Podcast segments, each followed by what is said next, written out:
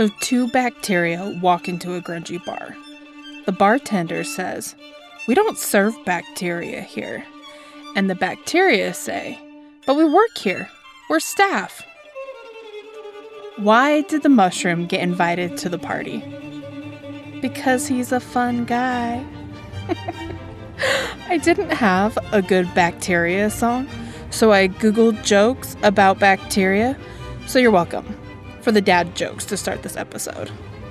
If you haven't figured it out, we're going to be talking about bacteria, archaea, fungi, viruses, and prions in this episode. Welcome to the Selfie Life. This is Nikayla, and I wanted to thank all of you for listening and rating and reviewing and subscribing. If you are enjoying the podcast and want to help support the production of it, I have set up a Patreon page where you can support the podcast for as little as 25 cents an episode, which is about a dollar a month. Well, it's not about, it is a dollar a month. Your contribution helps me pay hosting sites and my editors and really allows me to keep putting this content out there. So check out Patreon and if you want to help me keep making these podcasts, you can also support the podcast by just subscribing, rating, reviewing, or just tell your friends about it. If you have questions, comments, corrections, concerns, please let me know. The best way to reach me is on Instagram at this selfie life or the website selfielife.com. I post the script notes on the site and I post MCAT review questions on my story just about every day. Now let's talk about those tiny little prokaryotes.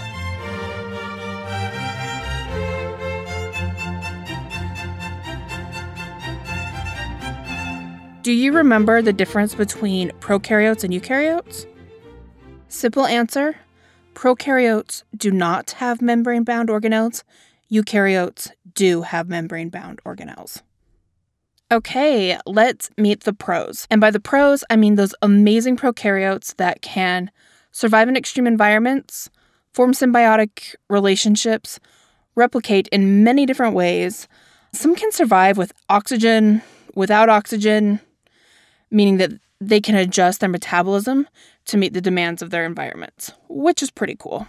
And eukaryotes are the true nucleus, so membrane bound organelles which is what our cells are, like our cells as in human cells. But we will talk about that in the next episode, where we will go into specifically our cells. So, prokaryotes are super simple.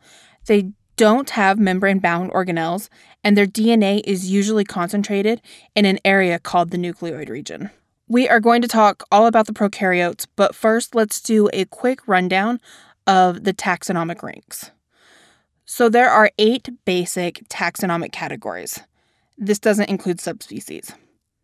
Taxonomic ranks are just a way of classifying things in a step down method, where organisms are split into more specific groups. The order from broadest to narrowest in the categorization is domain, kingdom, phylum, class, order, family, genus, species. How are we going to keep these taxonomic ranks in the correct order? Obviously, we're going to use a mnemonic device. Dumb kids playing cards on freeway get smashed. I like this one because it sounds kind of like a news headline.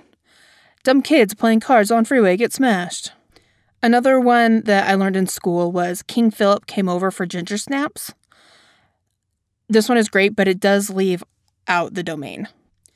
Prokaryotes make up two of the three domains. And remember that domain is the first one listed on the taxonomic ranks. Dumb kids playing cards on freeway get smashed. Domain, kingdom, phylum, class, order, family, genus, species. Quiz time. Can you name the three different domains? Answer Eukarya, bacteria, and archaea. Let's take a closer look at archaea and bacteria, both of which contain prokaryotes. Actually, fun fact there used to be only two domains, Monera and Eukarya, but based on genetics, they separated it out into three domains. Scientists looked at the 16S rRNA region, which is the region that I work with a lot for my research. So it's kind of cool. I'll go into more depth when we talk about the genetics. Archaea. Archaea are similar to bacteria, but they are that badass aunt that rides a motorcycle and travels around the world and makes friends wherever she goes. She helicopter skis and she swims with sharks. Some might even call her a little extreme. Archaea are archaic. They are ancient and very well adapted and can survive and thrive in extreme environments. They are extremophiles, thermophiles, haliophiles. Some are photosynthetic, but others can survive on things like methane gas and sulfur. Archaea can be found in super harsh environments. The places with high temps, cold temps, high salt, low light.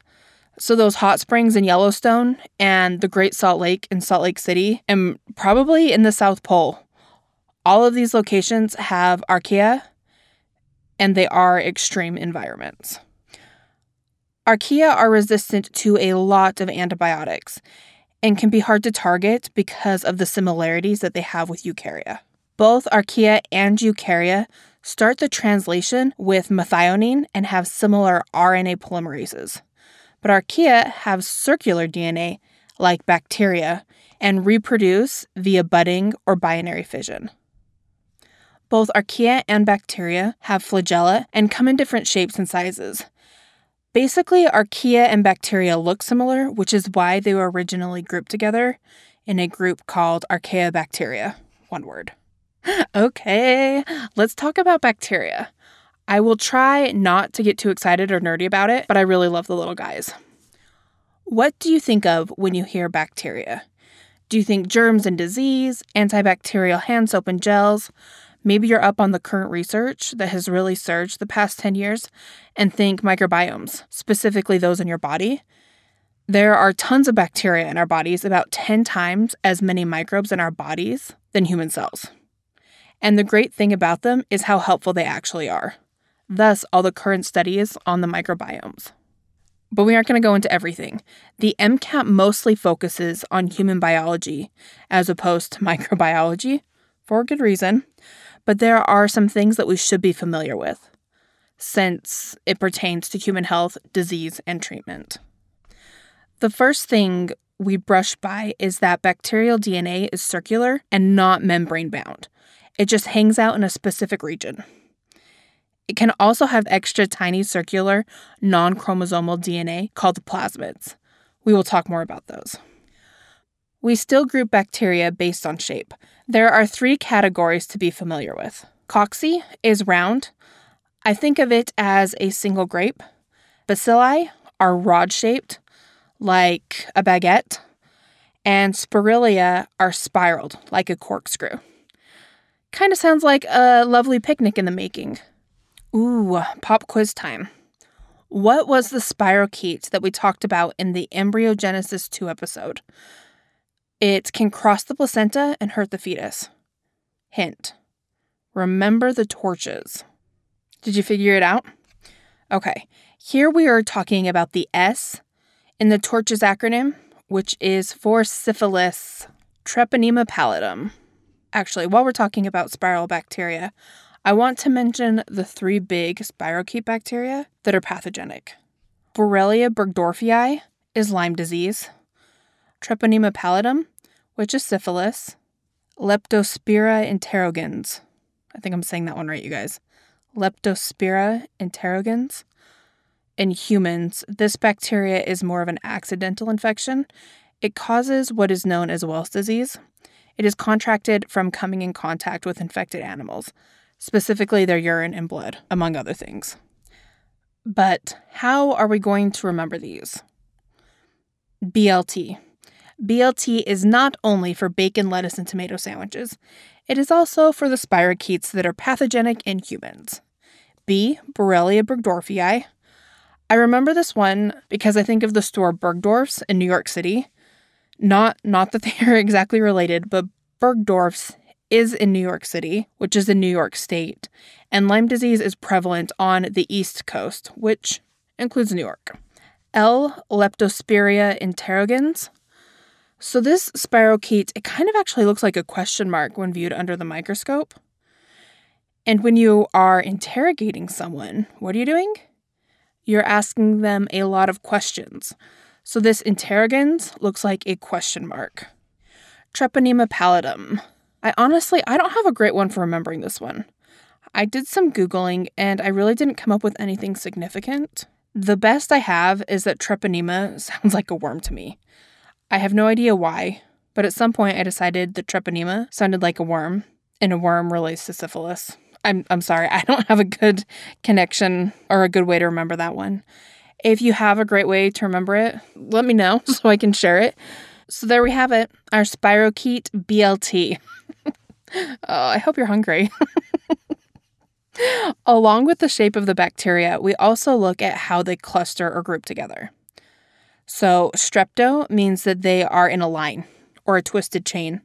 Staphylo is bunched together in a group, like a bunch of grapes. And diplo means that they are partnered up. So now we know that bacteria are prokaryotes that don't have complex membrane bound organelles, but rather they have circular DNA chromosomes and are named after their shape and how they group. Now let's go and talk about bacterial cell walls. There are two types of bacterial cell walls. Type 1 has two membranes with a thin cell wall in between them. Type 2 has a thick cell wall and then a membrane. Cell walls are made of peptidoglycan. Basically, it's a sugar and an amino acid that cross bind together to form the cell wall. It's actually really cool, but I won't get into the details here because you don't need to know them for the MCAT. Just know the bacteria cell walls are made of peptidoglycan. And since humans don't have cell walls, this is a site for antibiotics to target.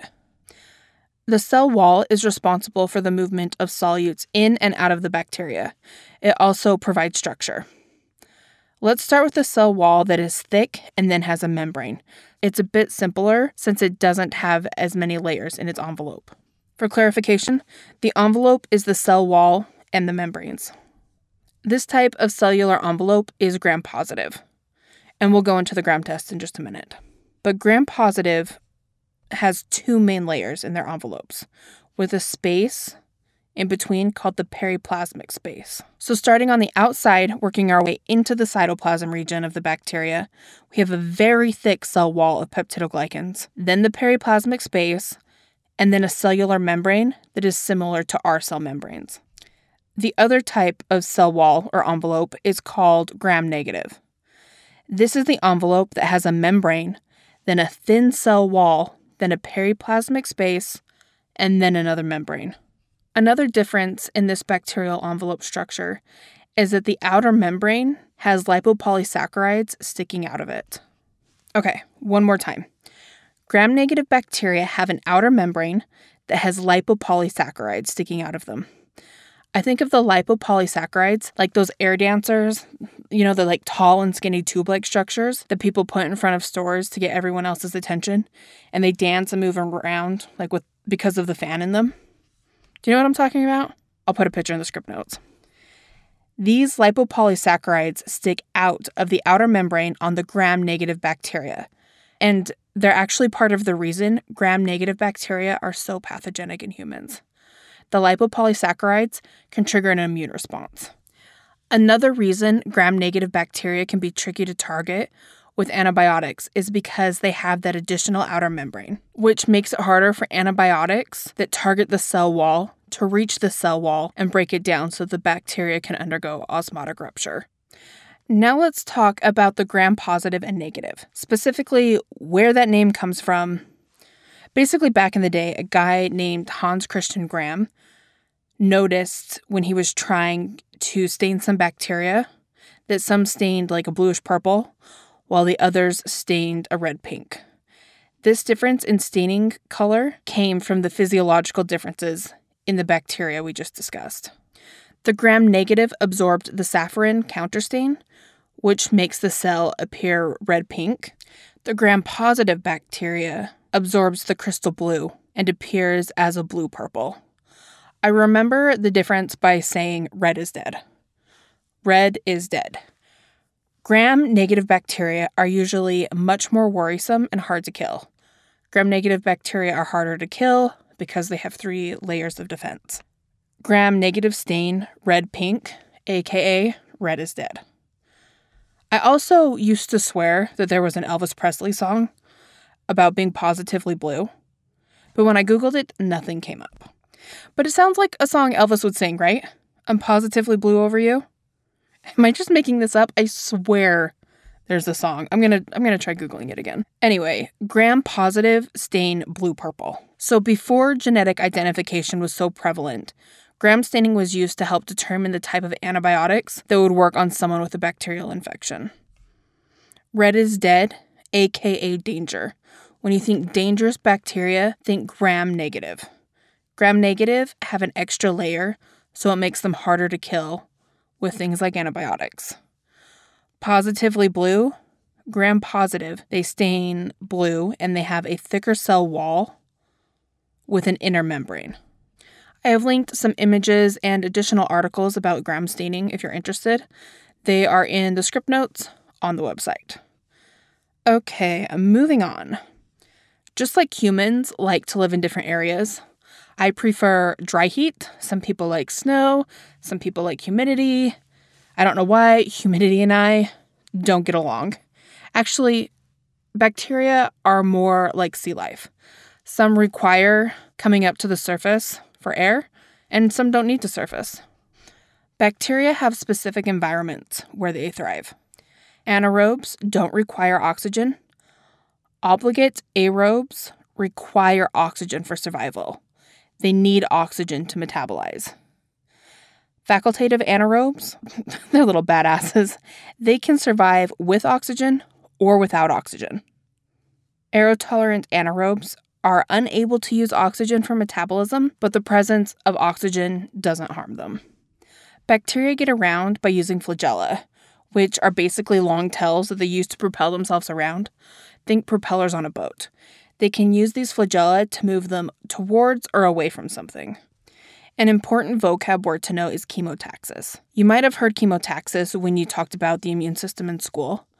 Your body uses chemotaxis for an immune response. Bacteria can also use chemotaxis. Chemotaxis is simply the ability to detect chemicals and move towards or away from them, which bacteria do by way of flagella or cilia. You can also think of humans doing chemotaxis by smell. When you smell fresh bread, you might wander into the kitchen to see what's baking. Or I should say, if it's done baking. If you smell something terrible coming from the bathroom, you're probably going to walk the other way. Okay, so bacteria have cytoplasm and cell walls and membranes. They have DNA in the nucleoid region, and they don't have membrane bound organelles. But what organelles do they have? Some of the prep books mentioned that some bacteria have histone like structures, but I think the most important thing to note about the other organelles that they have is that the ribosomes are different in prokaryotes and eukaryotes. The reason why noting the differences between prokaryotes and eukaryotes is that it gives us a place to target for destruction via drugs. So, we mentioned that the drugs that target the cell wall, particularly the peptidoglycan links, Another set of drugs target the ribosomes. Bacterial ribosomes contain 30S and 50S subunits, while eukaryotes contain 40 and 60s. Now, how do we keep the sizes straight? Okay, so my friend really likes a Korean singer named CL, and a few years ago she was like, "Hey, want to go see a concert in LA?" And I was like, "Ah, sure. Let's go to LA." And I didn't know who CL was at the time, so on the way to LA, we obviously had to play her music the entire way. And she sings a song that says, I got myself a 40, I got myself a shorty. And only humans are going to get themselves a 40 and get themselves a shorty. And once you remember that humans get themselves a 40, it's just plus 20. So it's plus 20 for eukaryotes. So 40 and 60, and then the offset sizes are the size for the prokaryotes. So 30 and 50. So eukaryotes have the 40 and the 60s, prokaryotes 30s and 50s. Prokaryotes also don't have mitochondria. They use their cell membrane for the electron transport chain, which, if you think about it, makes so much sense. You've probably heard of the endosymbiotic hypothesis, which suggests that our modern day mitochondria are descendants of a specialized bacteria that survived endocytosis by another species and eventually led to them being incorporated into our cytoplasm. So, if we believe that our mitochondria are the descendants of a bacteria being endocytosed, it makes sense that the bacteria wouldn't have mitochondria, and instead, the electron transport chain is part of the membrane. I think that's just I say cool a lot. That's I think it's fascinating that our cells developed a symbiotic relationship way forever ago with bacteria cells. I'm going to link a paper on that in the script notes. Another interesting thing about bacteria is how they share their DNA and how they replicate. At the beginning of this episode, we talked about how bacteria don't have membrane bound organelles. They simply have an area called the nucleoid region where their circular DNA resides. But what is really cool is that bacteria don't have to have all their DNA contained in this region or in that one main circle of DNA. There are these little sections of DNA that are smaller circles that are called plasmids. Now, bacteria can take in plasmids from other bacteria. Plasmid DNA is not necessary for survival.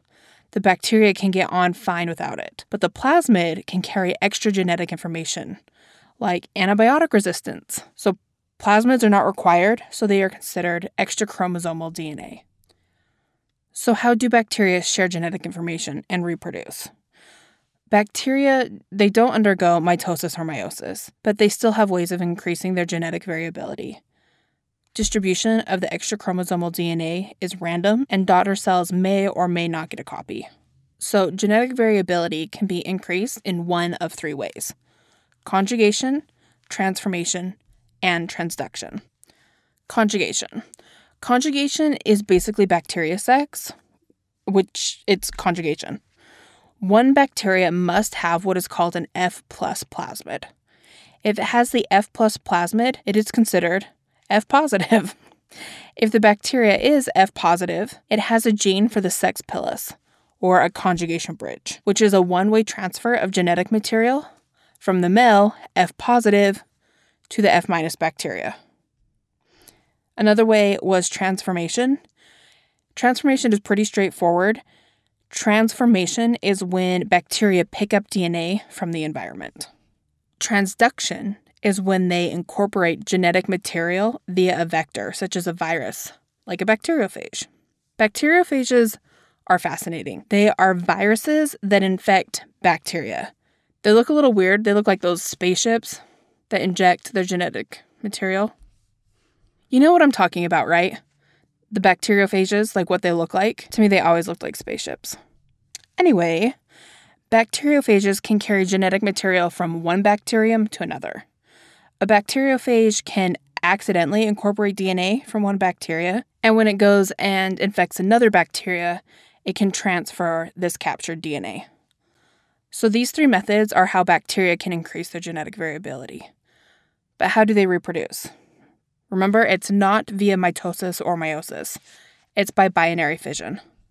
Bacteria reproduce via binary fission, which is asexual reproduction, which is why they don't need themselves a shorty.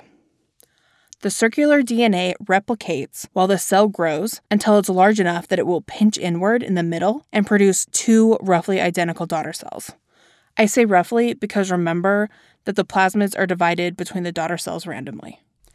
As you can see, binary fission is a lot less involved than mitosis, which means it can happen a lot faster and can cause bacteria to grow exponentially, doubling each generation. The limiting factor for colonies is resources and waste accumulation. Yay! That wraps up our bacterial discussion. Now we are going to cover a few things with fungus.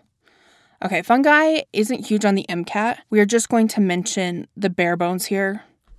I do think that it will be more prevalent in medicine and on the MCAT as research advances into autoimmune disease. Okay, fungi.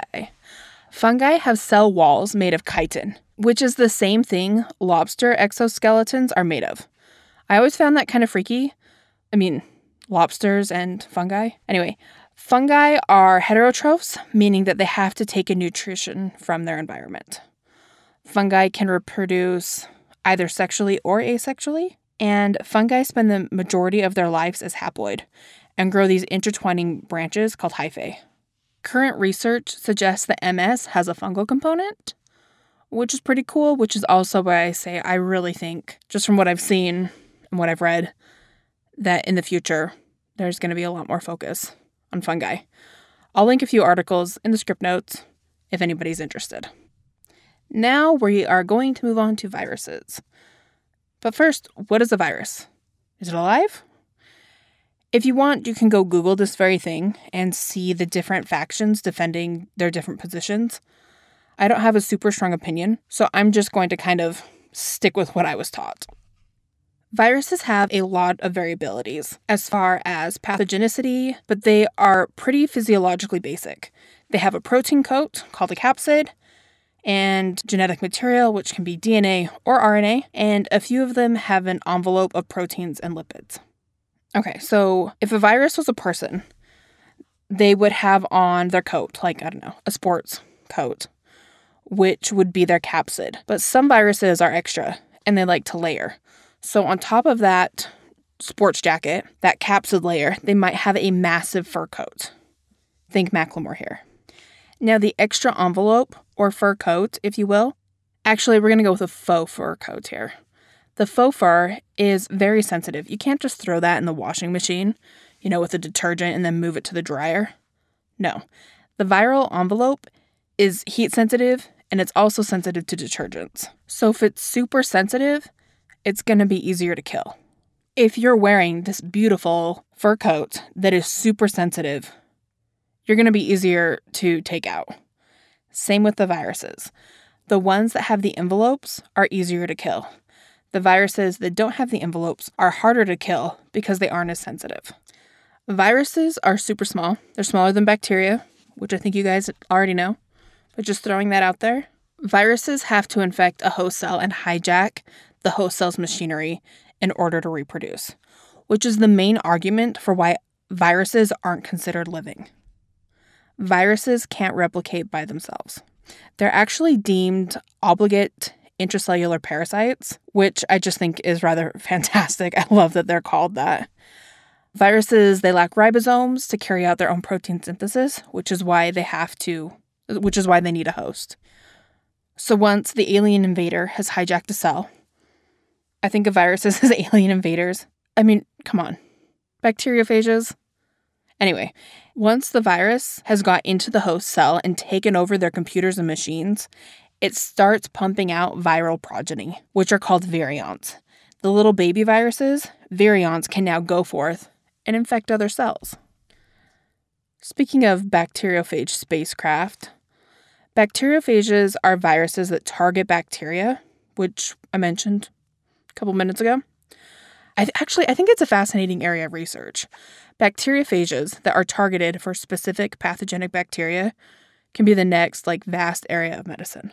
Instead of prescribing your patients an antibiotic, you could send a specimen to a lab that would program a targeted virus for that bacteria, which would be sent back and injected into your patient. The research I conduct has I've never done anything with viruses because I work with bacteria, but I would love to branch out into bacteriophages a little bit.